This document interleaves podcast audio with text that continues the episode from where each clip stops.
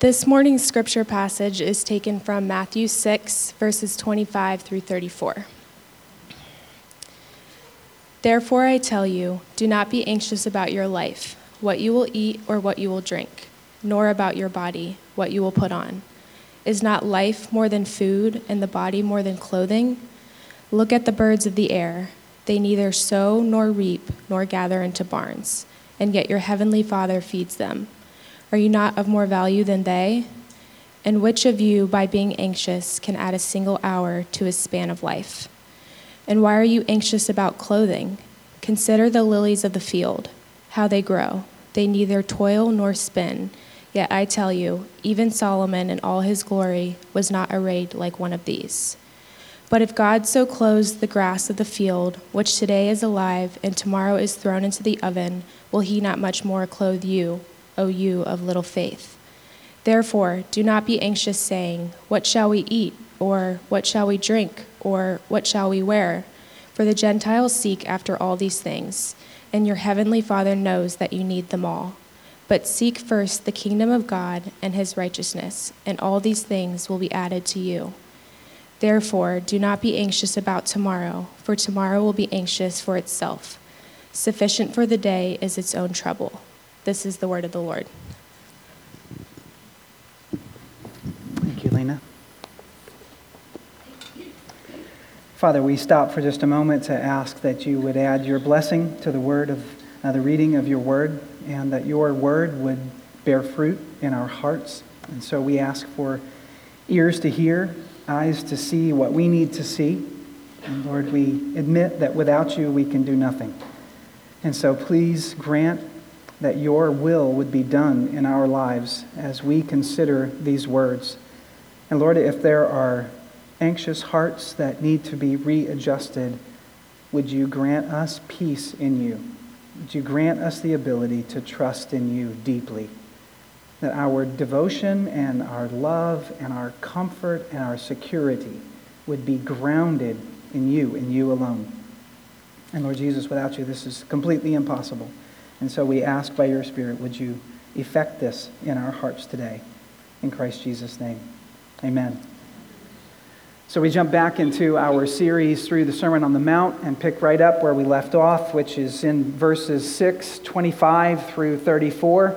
This is the end of chapter 6, and so this final segment um, has to do with a word that I'm quite sure you heard three times. Uh, he repeated the word anxious and so Jesus is thinking about uh, anxiety. Uh, we see it in verse 25. Therefore, I tell you, do not be anxious. We see it again in verse 31. I tell you, do not be anxious. In verse 34, therefore, do not be anxious. Jesus does not want his children to be anxious. So he is, is calling and commanding us not to be filled with anxiety. So he is emphasizing this because evidently this is a massively important issue. So we need to hear this. We need to be able to focus in and pay attention to what Jesus is saying about anxiety. Uh, how relevant a topic. We are a anxious people. Some research by the uh, National Institute of Mental Health determined that about 19% of all adults over the age of 18, 18 and up, uh, suffer from some kind of anxiety disorder.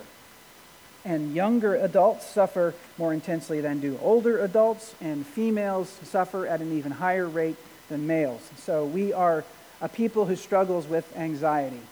And so, uh, if this is true, and there's about 180 or so adults in this room, then about 35 of you, uh, this is really, really a, a, a deep struggle. And so all of us need to pay attention because it might be you that the Lord would speak to, or you, you surely would know someone uh, to whom this is, uh, words could be helpful.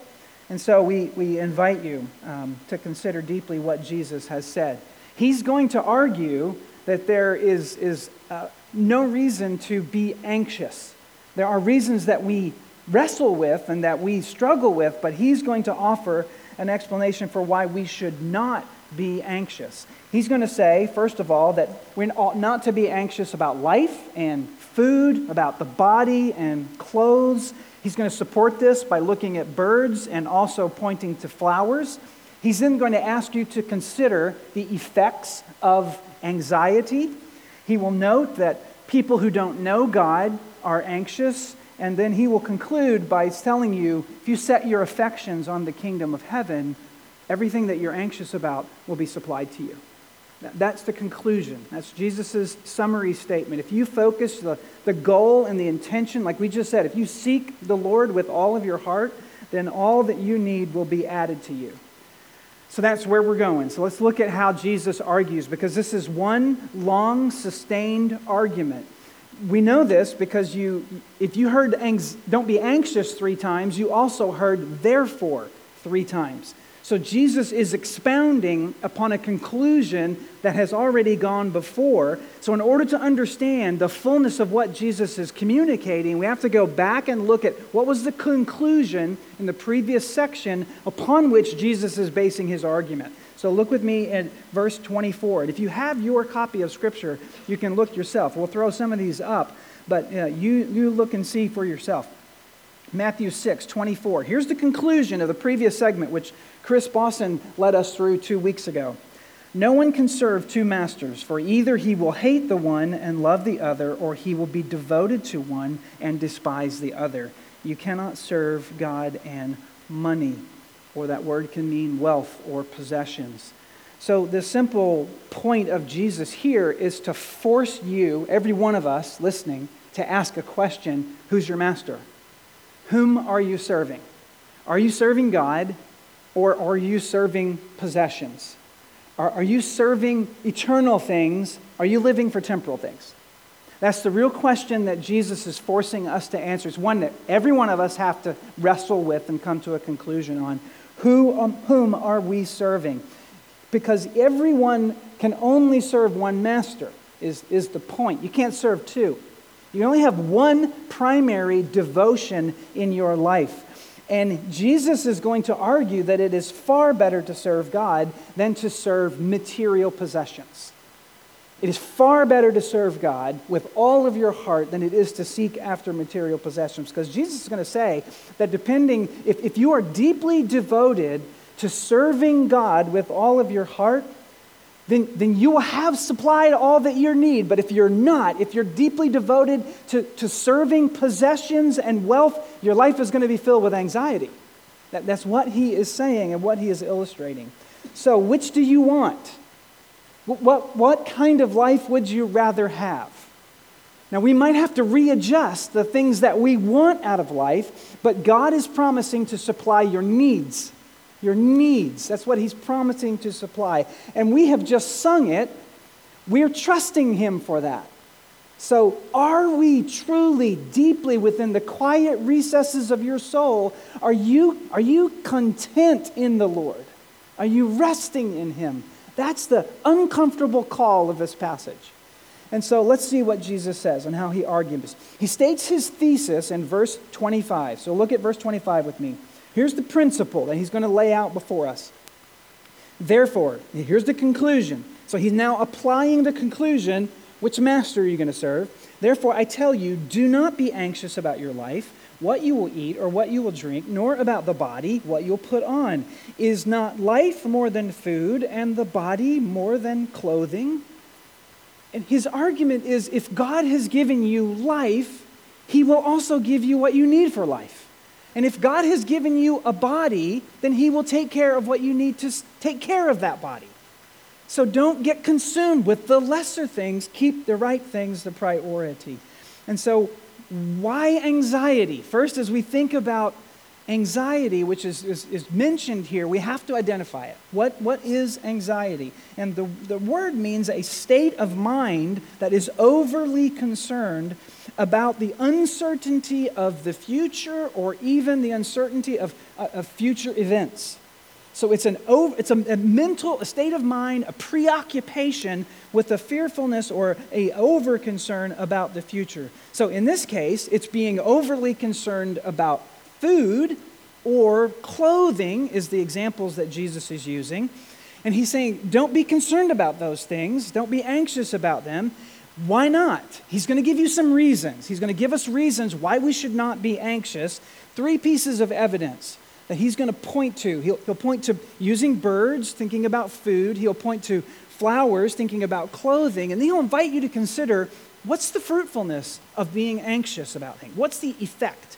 So let's look at um, first thinking about birds, of, of birds and food. He says, Look to the birds of the air in, in verse 26. And his point is that God's children need not be anxious about food because God feeds the birds, is what he's going to say. So, verse 26 look at the birds of the air. They neither sow nor reap nor gather into barns, and yet your heavenly Father feeds them. Are you of not more value than they are? So Jesus offers us visible evidence for why we should not be anxious about food. And he says, Look at the birds of the air. They don't sow. And how many of you look at the birds? We, we run, do you stop and consider them? We, we pass by them, some of us do. I run around Horn Pond a lot. I see a lot of people back photographing birds, but they're all retired.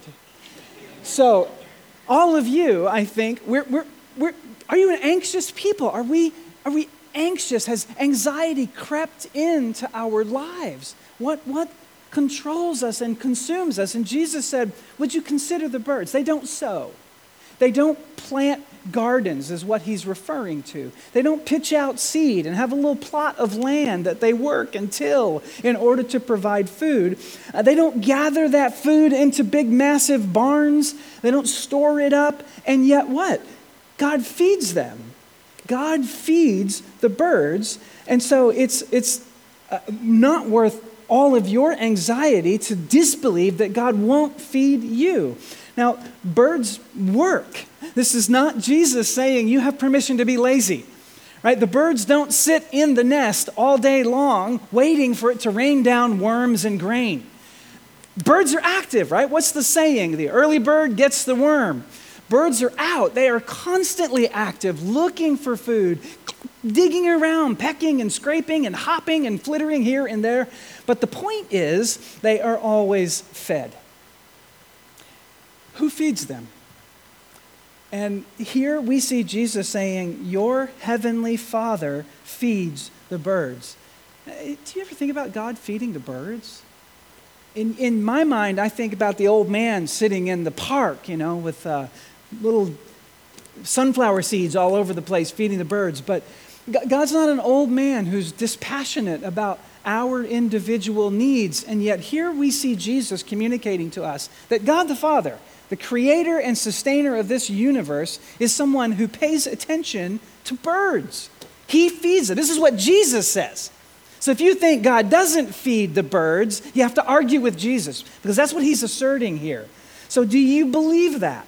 that God is concerned about the smallest of his creation. That's what Jesus is telling us. He's concerned about the little details. And he says, Are you not of more value than the birds? All of the, the details of your life. Do you think God is concerned about that? And I'm sitting here looking at someone who was helping to get moved into an apartment recently and we arrived to move in and had no appointment and weren't aware that an appointment was required in order to move furniture in. And so we were back and forth with the security guard on can we, can we have some grace? Can you please let us move in? And uh, he, no, you can't do it. You got to make an appointment. Uh, the, all the instructions are posted in the lobby. You should know this. And this brother I was standing with said, It's going to be okay. I, I think it's going to be okay. God didn't bring me here to this place uh, for to leave me uh, out in the cold. And so, as the conversation was going on in between the security guard and we're waiting, he said, Why don't you, you go on home? This might take a while, so you, you go on home. I'm going to be okay. And I, felt a little guilty, but he's like, Okay. So I, I went on, and five minutes later, he called me. And we prayed, by the way. We, we prayed before um, uh, before I left. And then five minutes later, he calls me and he said, security guard just came out of his little booth and said, you, you go right on in. Um, we, we, it's all, all taken care of. It's all okay. This brother believed the Lord was going to take care of that situation. That's, that's pretty small, right? We missed an appointment. Does God care about missed appointments? And yet he provided. And I say that to you because I'm sure you have 10,000 little things in your life that you think God is too busy for and he doesn't care, he doesn't pay attention, he doesn't see them. And he does. Jesus is here affirming if God gives thought for the birds, he thinks about his children 10,000 times more. And so I, Matthew 10 30 says this Even the hairs of your head are numbered. Fear not, therefore, for you are of more value than many sparrows. God is concerned about his children. Don't believe it when the enemy whispers in your ear that he doesn't care and he, he's not going to take care of you. And I know you're probably thinking, well, not everybody is well fed. There, there are some people who are hungry in this world. And I would point you to the Apostle Paul, who would say, if it's God's will that you go through a season where you're hungry, He'll give you the strength to even do that. Because we know from God's word, He gives us the strength to do all things. Right? We, we can all probably quote Philippians 4.13, which says, who knows it? Philippians 4.13. I can do everything in the name of Jesus, right? Through Christ who strengthens me. I can do all things. And usually it means I can throw a thousand yard pass or shoot 17 free, thro- uh, free throws, right? We can do amazing, wonderful things. I can start a company. I can tackle them out. I can do anything. That's usually the way we put it. How many of you know Paul uses it to explain you can go hungry by the strength that the Lord will supply to you? Here's what he says Philippians 4:12. I know how to be content in every situation. I know how to uh, abound, and I know in every circumstance of what I have learned the secret of facing plenty and of hunger, of being in abundance or being in a place of need. I can do all things through Christ who strengthens me. So if you hear Jesus saying, trust him to take care of your needs for food, and you're thinking, there's some Christians who are hungry, I would say, God will supply the need for you to do whatever he calls you to do. So don't worry. If God brings you through a very lean season, he'll sustain you. But if God wants to pour out abundant blessings on you, He will do so. And He will provide for His children all that is needed. So that's Jesus' first argument for not being anxious about food, is that God takes care of birds. And so certainly He will care about you. And then in verse uh, 27, he says, Now think about the effects of anxiety. Verse 27 Which of you, by being anxious, can add a single hour to the span of his life? Meaning, what does anxiety do for you? If you're anxious about your life and if you're going to have enough food to live long, does, does that anxiety produce extended life? No, and we know it does the exact opposite. Anxiety robs you of life. And I, I came across an amazing study in a 2021, December uh, study from Yale researchers who discovered that the epigenetic aging of our DNA and cells is affected by stress levels. And so, the higher the stress levels, the, the shorter our lifespan is. So, anxiety actually doesn't add anything to life, it takes it away. It robs us of, of, of length of life and quality of life. So, why would we spend our time being anxious when it doesn't affect anything, is what Jesus is saying. And then he gives us another piece of evidence, a third piece. He says, Consider the flowers.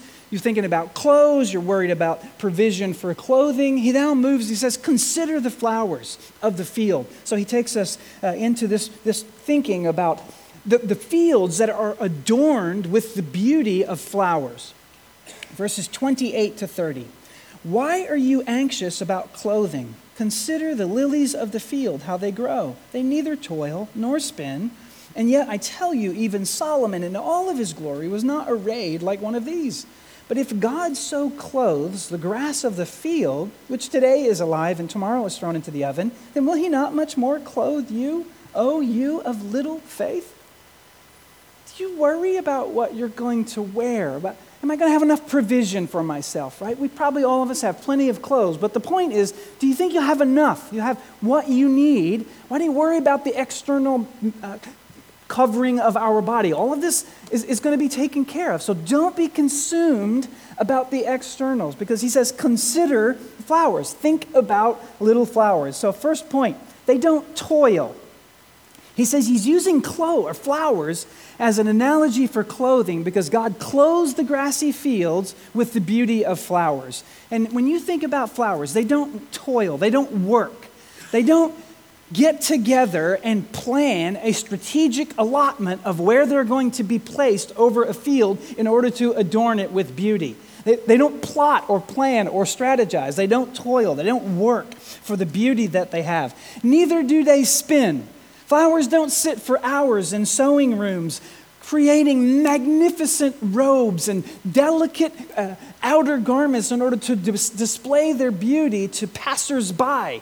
And yet, if you're slow enough when you're passing by and you stop and you look at a flower, you will see some incredible beauty, incredible detail, fragile beauty. And yet, all of that displayed by a creator who is intricately involved in the smallest things of life is what Jesus is communicating. And he says, all of this beauty that we see, flowers are beautiful. I, a couple weeks ago, the crabapple tree in the backyard burst with blooms. It was absolutely gorgeous. And the, all of the flowers that add so much beauty to our lives, God is concerned with. And do you know, He's the one behind them. When you think about who's the floral designer for the fields, it is God the Father. Look at verse 30. He says, If God so clothes the grass of the field, which today is alive and tomorrow thrown in the oven, will he not so much more clothe you? Right? Who, who's doing the clothing of the fields? It's God. We, we pass by that and we don't see his activity. God is active all around us if we had the eyes to see it. And so when you, when you pass by a field covered with lilies, right, a, a flower covered field, when you pass by that and you see it, do you look and say, that's, that's the work of God? That's the beauty of God casting out a little flavor and a little color in this world. That's Him at work, if only we would see it. And, and I ask myself, why on earth would the God of this universe care about flowers and blooms and blossoms? Is it because He's cared about flowers and blooms or blossoms, or is it because he's trying to teach us that he is concerned about the little details of our lives? Is that the point he's trying to drive into our brain? Yes, I am concerned about the little details of your life. And that's why we sing today, we trust in him. We're, we're telling ourselves we can trust in God. And, and that's how the psalmist can write, for example, in Psalm 62 8. Trust him at all times, O people. Pour out your heart before him. God is a refuge for us. Do you trust him at all times? Do you lean upon him as a kind of refuge? Do you go to God as a place of security and stability? That's what Jesus is commending. That kind of trust, that kind of confidence in God's ability to provide for you is a call to rest in Him, not a call to stress. And we want to stress. We are driven to stress and anxiety. And Jesus is saying, I would spare you of that. I would call you to settle in the quietness of your soul and lean upon God the Father because He will carry you at all times. So trust in Him at all times. And later in Psalm, He says, even to gray hair and old age, I will carry you. That is the promise of God. Do you trust in that? Can you rest in that kind of, of sweet promise? Because sometimes I think we don't. We just can't quite get there. And Jesus hints that this is a bit of a problem at the very end of the verse when he says, Oh, you of little faith. Right? He is pointing out that we have a weak faith. When we're filled with anxiety and worry, it is a weak faith. It's not that there's no faith, but he says, Oh, you of little faith. Your faith needs to be strengthened, it needs to grow and be fitted. And if that offends you, which to someone to tell you you have weak faith probably doesn't land very well. And yet, I counted five times in the Gospel of Matthew where Jesus says to his disciples, Oh, you of little faith. I, and, and I just wonder are you and me humble enough to say, Lord, I, I need my faith fortified. I need my faith strengthened. Will you will you give me a deeper and more confident faith in you? If that's you, I invite you to pray this morning because He is a God who hears prayer. And so Jesus says, don't, don't stay in that place of weakness. Don't be content with constant anxiety. Rest in Him. Because He said, those who don't know God are continually anxious. And that's the next verse, verses 31 to 32, when He says, look at the Gentiles. And the Gentiles stand for people who don't know God. They're not connected to Him, they have no covenant relationship to Him. So He says, think about them. Therefore, do not be anxious, verse 31, saying, What shall we eat, or what shall we drink, or what shall we wear? For Gentiles seek after all of these things, and your heavenly Father knows that you need them. Don't be like people who don't know God. They're filled with anxiety. They're constantly worrying. Are we going to have enough? Are we going to be able to do this? Are we going to be able to do that? And Jesus is saying, that's how a non covenant people respond. Don't respond that way. And, and every time we come to these kinds of issues, we have to ask Are you a child of God? Do you have the Spirit of God dwelling within you? Are you in a covenant relationship with God through Jesus Christ? If not, you don't have these promises. But if you're trusting in God through Jesus and He has supplied His Spirit to you, then yes, He will give you the grace and goodness of His provision and the door is wide open for anyone to jump into a covenant relationship with the Lord anytime. Jesus says, Come to me, all of you who are weary, heavy burdened, full of anxiety, and I will give you rest, rest for your souls. The way to enter into a relationship with God the Father is through Jesus Christ. And He carries the burdens for us, right? We can picture a Savior who put on His back uh, a, a cross, a beam that signified all of our sin and carried the weight of all of our sin up to Calvary and then died to release that burden from us. He died to atone for our sins. Are you trusting Him for your salvation? Are you, are you trusting in Jesus to have rid, uh, get rid of all of the burden of your sin from your shoulders because that's what He has carried? And he says, Trust in me, so don't be anxious. And then he says, Don't be anxious about tomorrow, verse 34. Uh, Do not be anxious about tomorrow, for tomorrow will be anxious for itself. Sufficient for the day is its own trouble. And Jesus is simply saying, I think, two things. First of all, every day has its own trouble. Right? Every day has its own concerns. And secondly, why would you import future problems into your stresses of today? you're, you're only magnifying the anxiety. So leave those stressors for tomorrow, leave that anxiety in tomorrow, because you have no idea whether or not it's actually going to happen. Right? We sometimes worry about, I read a statistic one time 80% of the things that we are anxious about never actually happen. So why do we waste our time being so anxious? I know it's a struggle, but the real question is can you confidently rest in your Savior to give you what you need to get through all that He's called you to go through? That's the question. Can, can I confidently rest my soul upon, upon who Jesus is and what He has accomplished? So don't worry about tomorrow.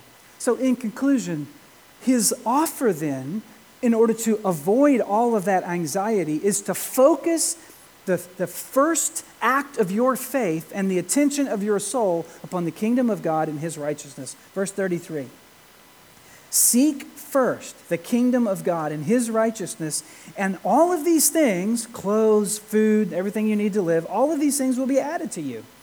This sort of takes us back to the beginning of what Jesus has mentioned. It, all these things that you're worried about, the possessions, the wealth, all the stuff of life, if you seek God first and foremost and above all else, then all of the necessary provisions that you need will be given to you.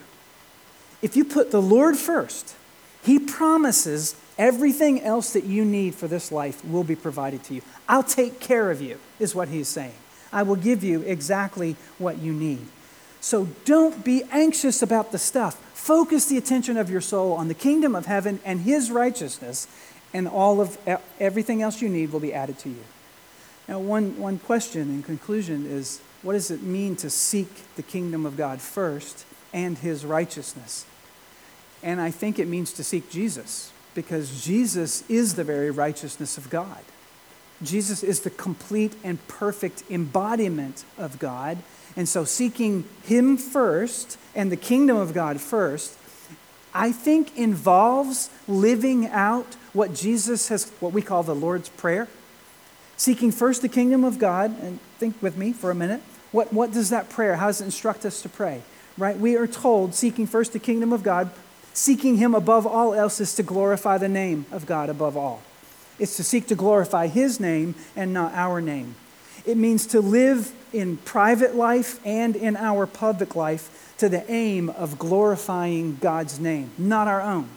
Not to exalt ourselves, but to put God forward.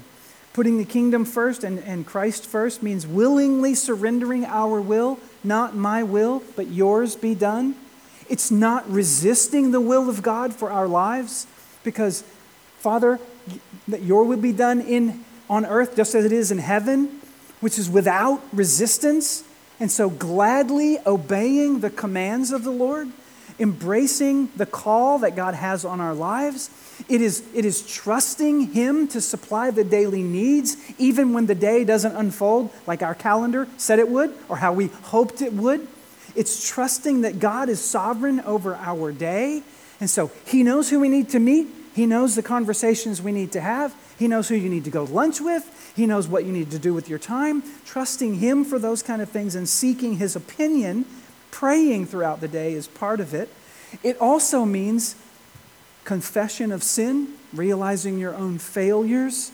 Of, of living up to God's standard, but then also forgiving others who have failed us, so it is living a lifestyle of forgiveness. It also means we fight against temptation in our lives. We resist temptation, we run from temptation, and we flee to the Lord. We also then are at home with Jesus. I think that's the summary of the Christian life. What does it mean to seek God first, His kingdom, and His righteousness? Is to seek His Son with everything within us and to be completely at home in the presence of the Lord. That's what being a Christian is. It is loving and treasuring Christ Jesus more than anything else on the planet. And so, what do we hear today? What are we hearing Jesus say? What's, what's Christ saying to you? There's a call to analyze what, what are you living for? What are you serving primarily? Is it wealth and possessions or is it God? Have you determined to dedicate your life to Him or are other things creeping in? Are, are we anxious? Is there anxiety in your life and your heart? Are they misplaced? Are you worried about stuff? Or are you surrendered to your Savior? That's the call, completely giving in. And don't worry about the stuff. God's promising, I'll give you what you need. Yes, your needs, what you think you need, might need to be adjusted and yet we are called. Can we rest in Him? That's, that's what faith is. Faith is resting confidently in the person of Jesus Christ. And so, are you anxious?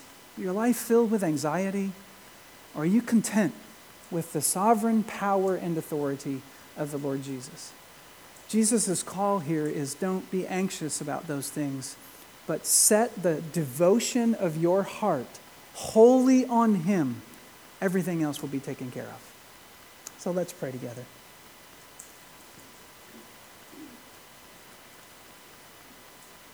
Father, anxiety is probably hard for some of us to overcome. But Lord, we, I don't think anybody in the room wants to be an anxious person. And yet, we might find the disposition of our soul leaning in that direction. And I ask you, give each one of us the ability to rest in you. Give each one of us the ability to trust you in the little details of life. And I ask you, Father, would you help us to be able to be a people who pray to you through every little detail, even if it is, I don't have an appointment to move in. Can you move? And Lord, I ask you, by your love and tender hearted graciousness, would you move in our hearts? if our faith is weak, would you strengthen it?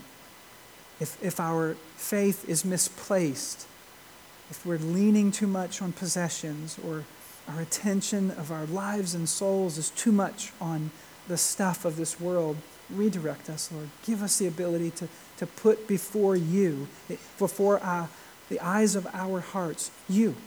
Let us seek you with all of our heart and soul and mind and strength. And you have said in your word, if we seek you with all of our heart, we'll find you. May we, each of us in this room, find you in an intimate and personal way. And Lord, may we find comfort in knowing that you take care uh, of us. You will provide exactly what we need in order to do what you call us to do. And I pray all of this in your powerful, sweet name, Lord Jesus. Amen.